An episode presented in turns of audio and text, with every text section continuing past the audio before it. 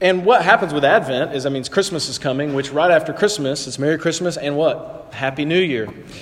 And so that means we have a new year coming up in a few weeks. And uh, I, I, talk to people every year, what's your New Year's resolution? Mine is always to preach shorter sermons. So maybe next year that'll actually happen.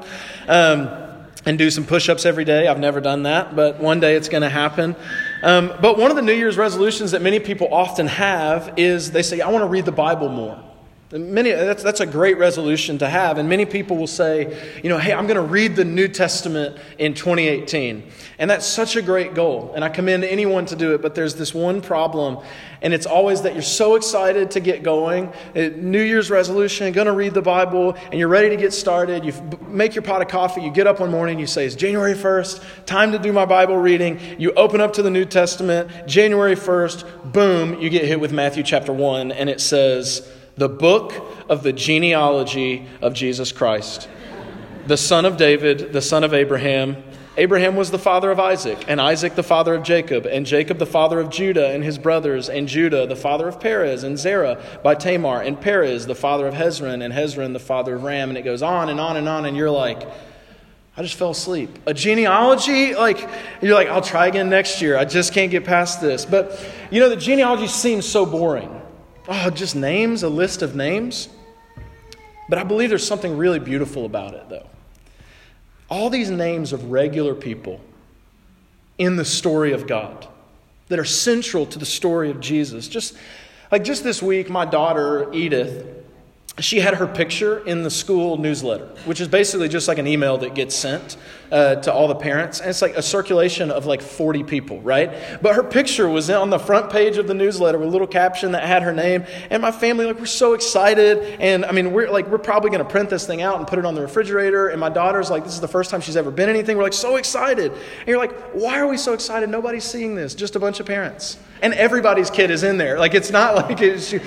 And it's like, why are we so excited? Because there's something empowering about seeing your name attached to a story that's bigger than yourself.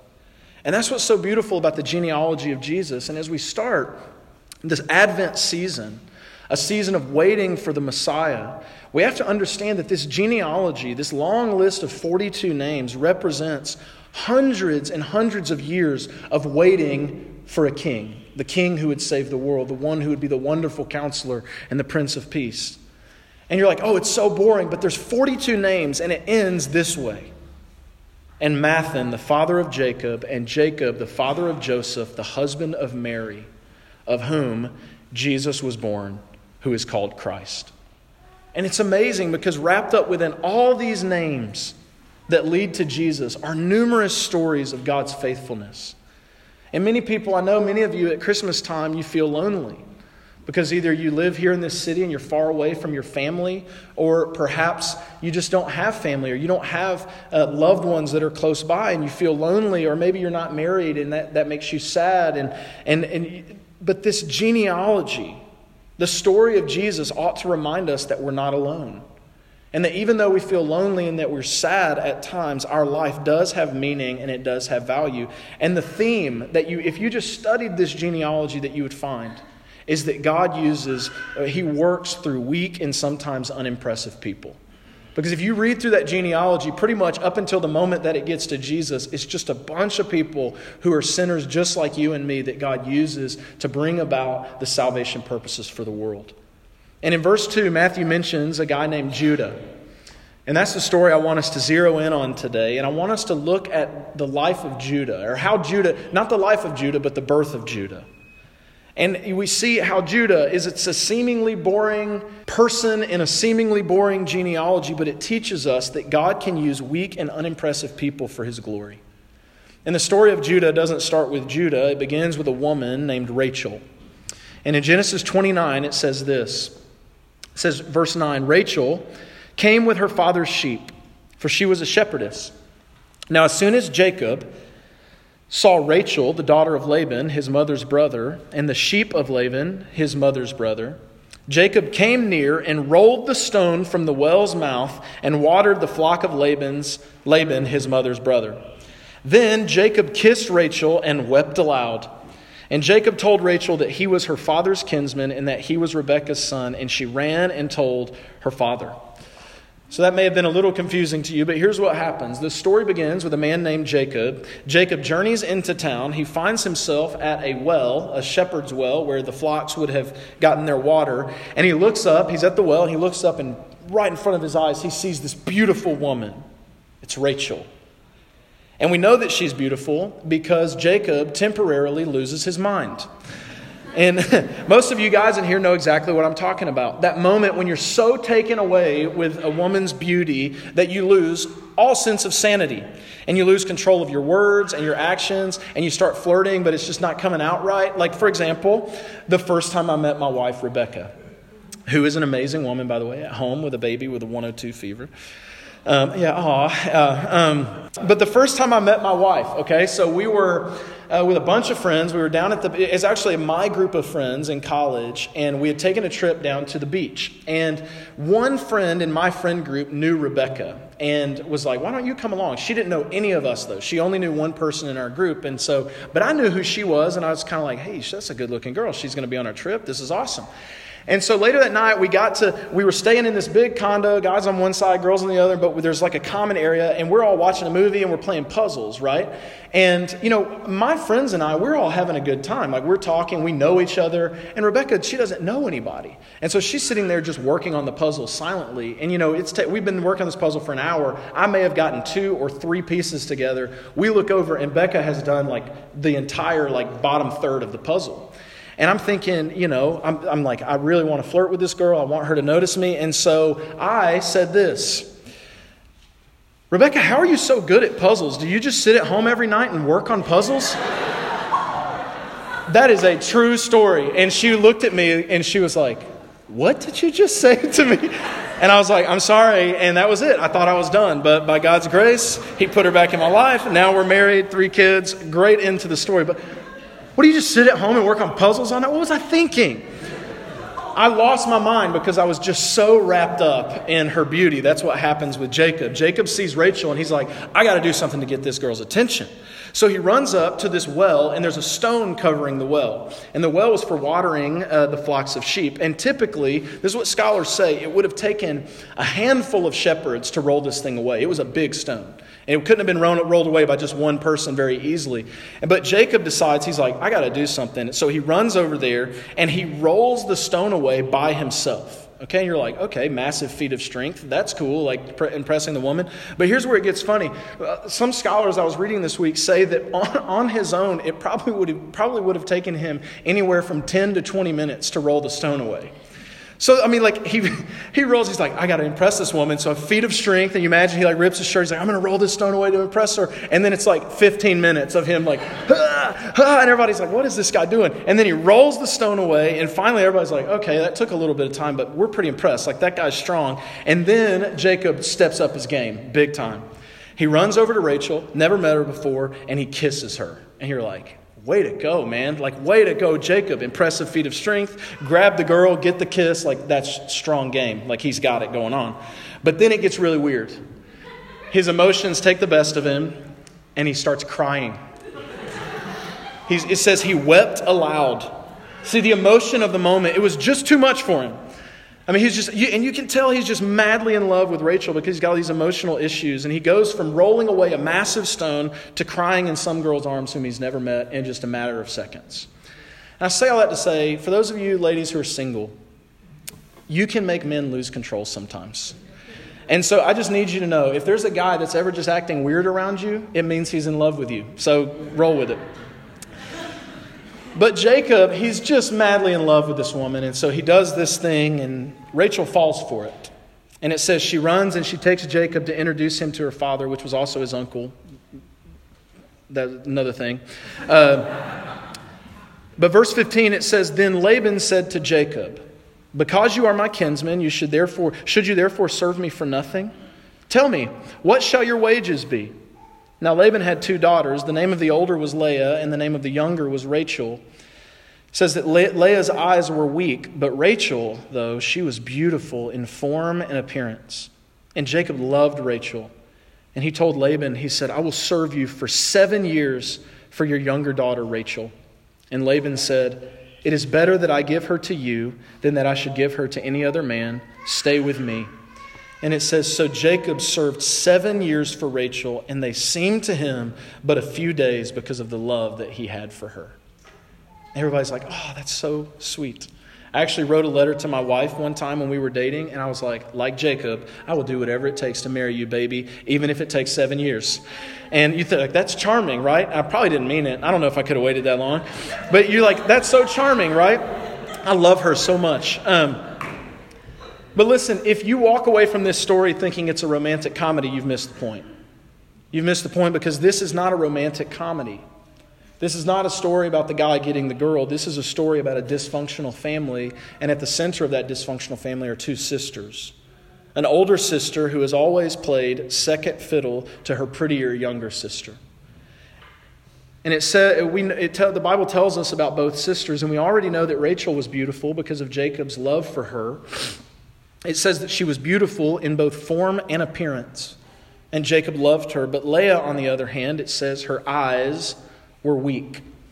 And we're not entirely sure exactly, or I'm not entirely sure what her eyes were weak actually means, but most scholars agree that they're not talking about her vision. They're talking about her looks. She was unattractive. And Jacob never noticed her, and to him, she was just completely un- unnoticeable, invisible, unattractive. You see, this story isn't a fairy tale about Jacob and Rachel, it's a story of an ugly duckling sister that never becomes the swan. And Leah, by all accounts, was undesirable, unattractive, and unwanted. Some might even call her ugly. And one of the things you find in this story is that even her own father dismisses her. And even her own father uses her in his own scheme. See, right here, he, he seizes an opportunity to capitalize on Jacob's googly obsession with Rachel to get free labor and to marry off his undesirable daughter. And Leah is the pawn in this whole scheme.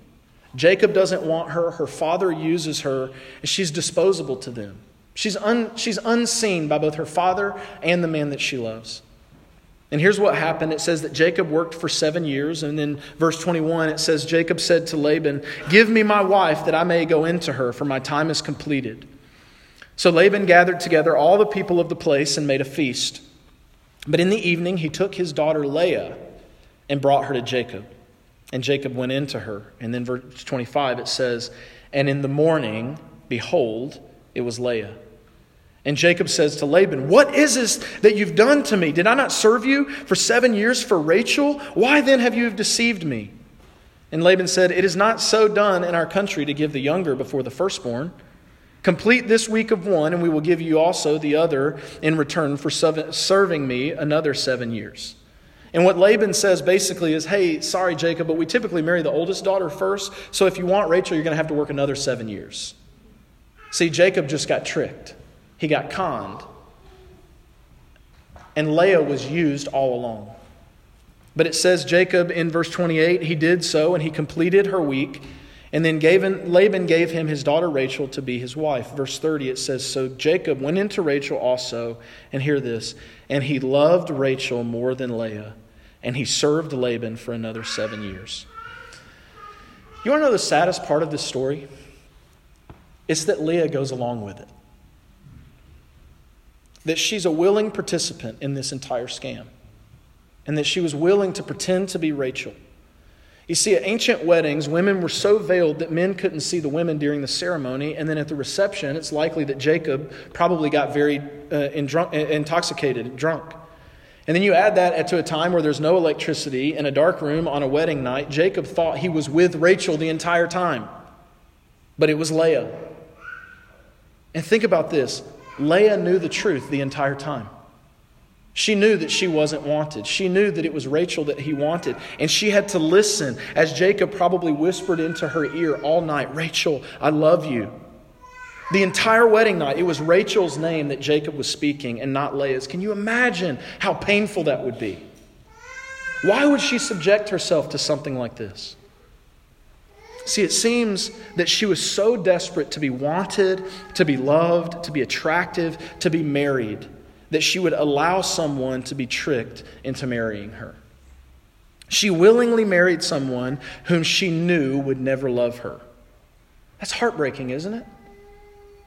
Isn't it amazing just how honest, brutally honest the scriptures are?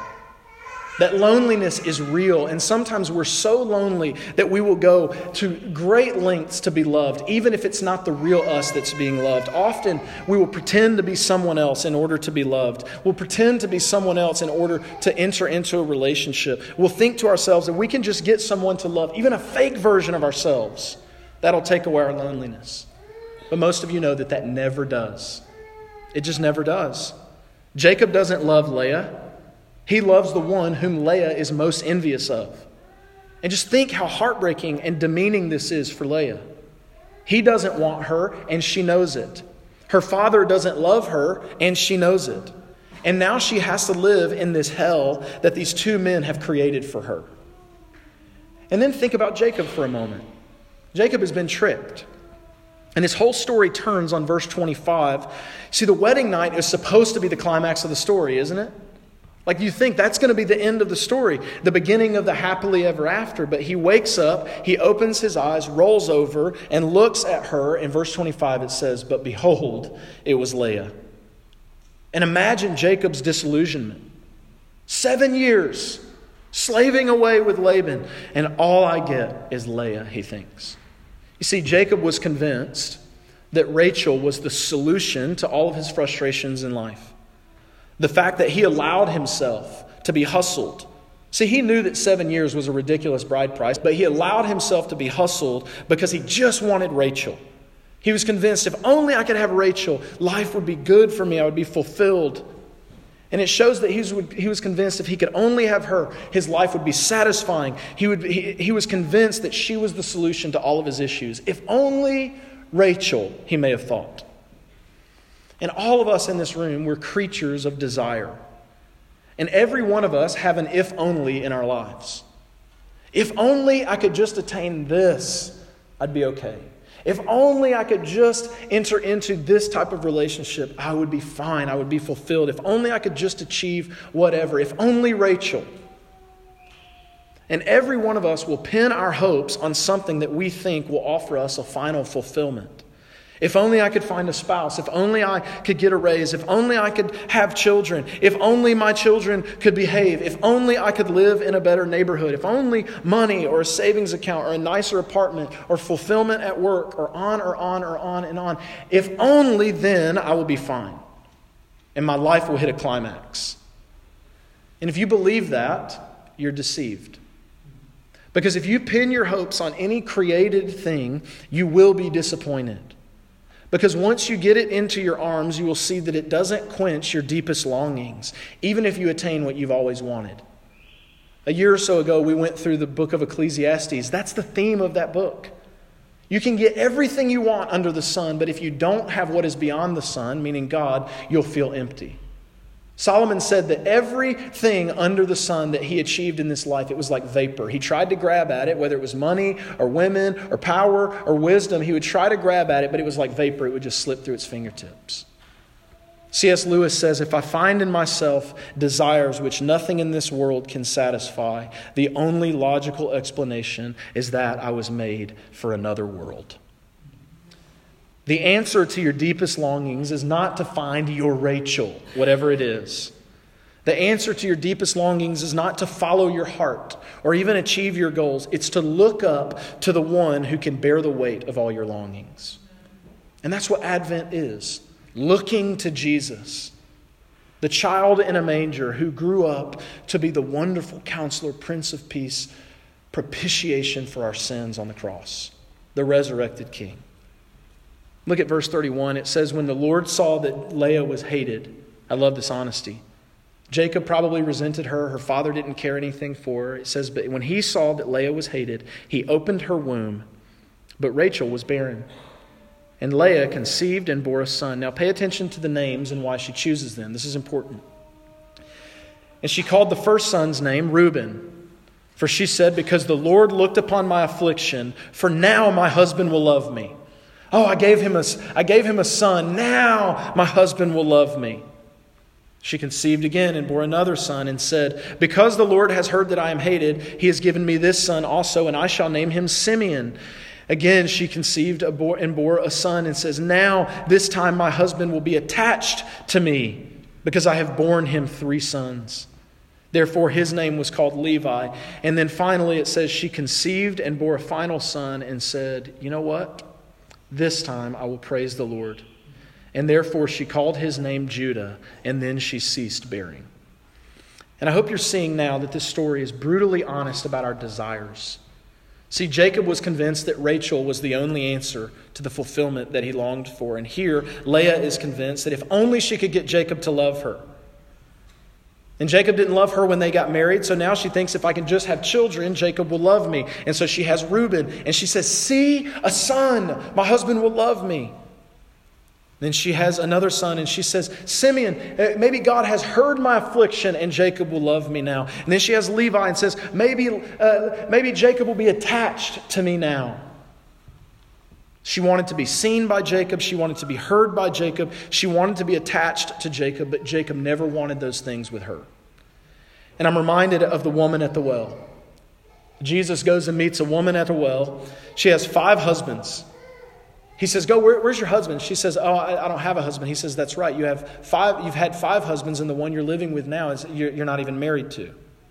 And what Jesus essentially says is, Look, you have looked for fulfillment in all of these men, and the first one disappointed you, and you went on to the second one, and he disappointed you, and you went on to the third, and on and on and on and on, and now you're on number six, and you've given up on the thought that marriage can bring any fulfillment, and so you're just shacking up with the guy with no expectation that any lasting meaning could come from these relationships. And Jesus says, You've given up on finding fulfillment, but I want you to know that there is something that will quench your deepest longings. And Jesus tells her, I'm the living water.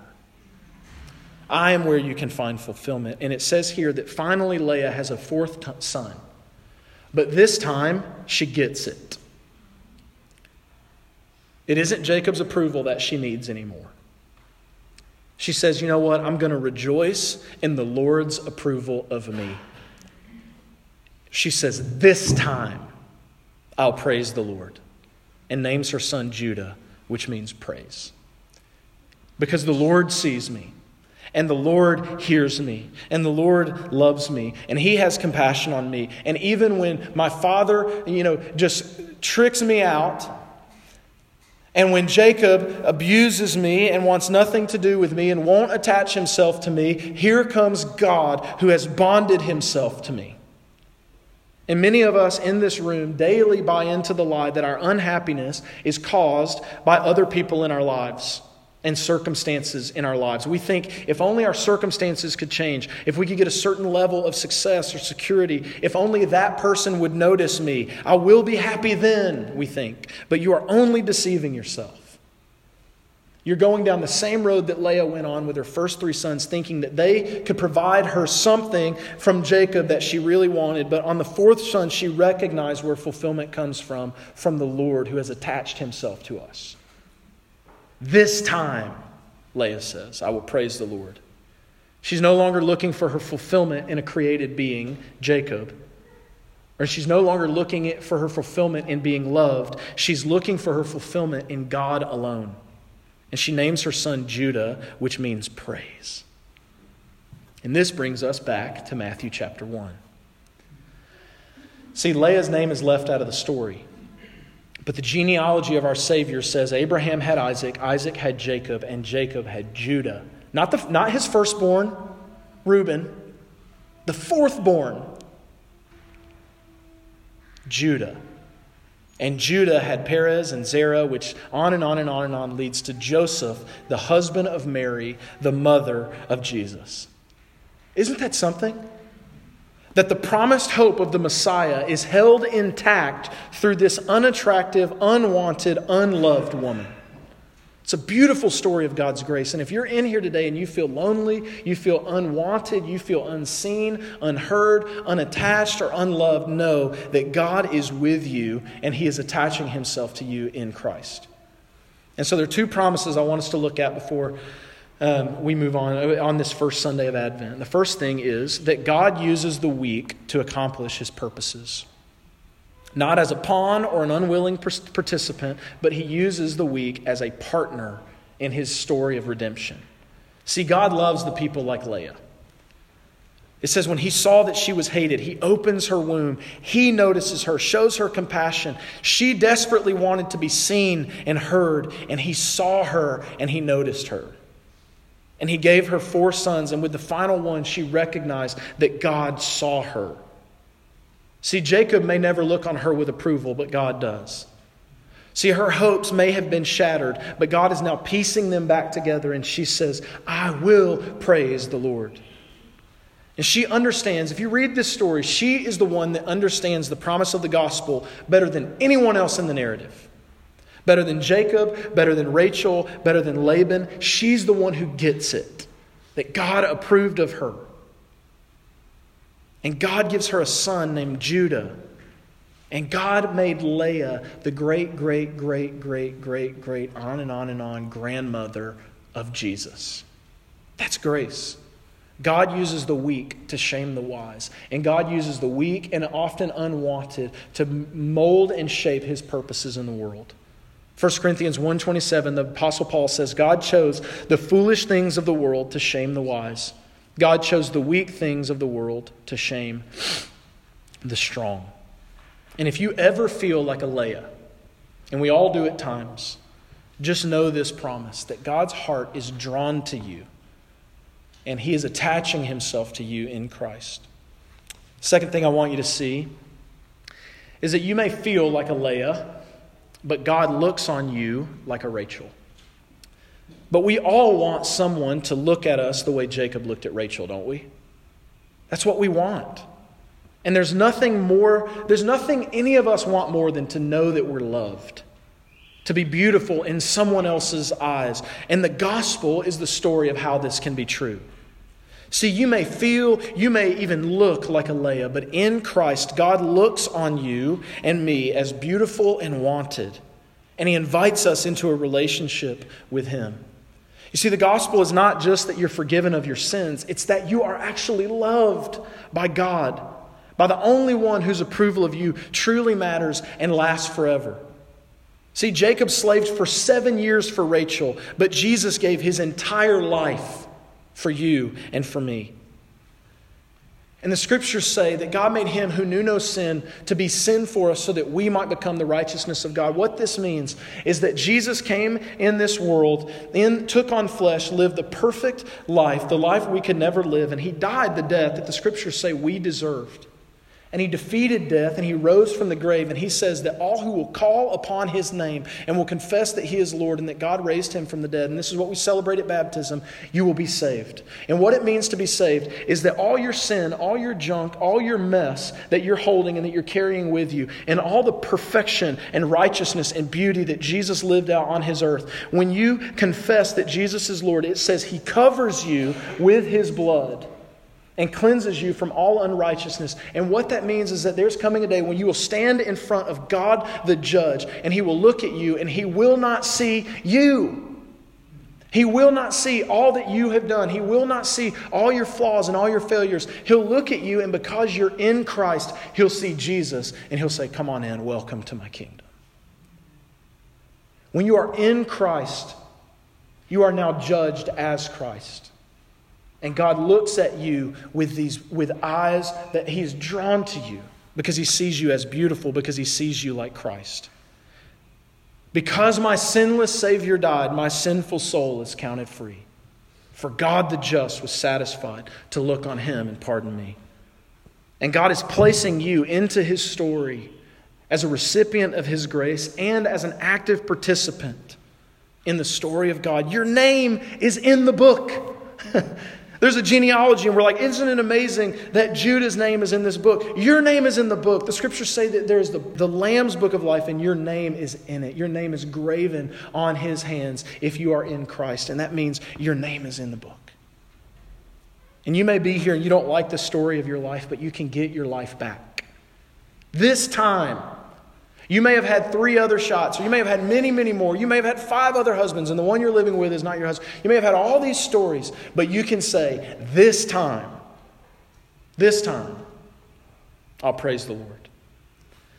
In this season of Advent, it's time to shift our focus off of what we don't have and to look at what we do have in Christ. We have a God who loves us and approves of us. He loves you and approves of you, regardless of what your past is, regardless of what your baggage is. God is pleased to forgive you and call you into his family. And this is what Advent is it's a time of us looking forward and trusting and believing in faith that just like God used Leah, God can use even the saddest and most confusing events of our lives, even our failures, to bring about his fame and his glory. Isn't that good news? Joy to the world. At Advent, we look back to the birth of Jesus, but we also look forward to the day where He is making all things new. And on that day, all of your Leah moments, those moments where it felt like God was absent and that your life was worthless, all those moments will make sense in the light of His glory and His grace.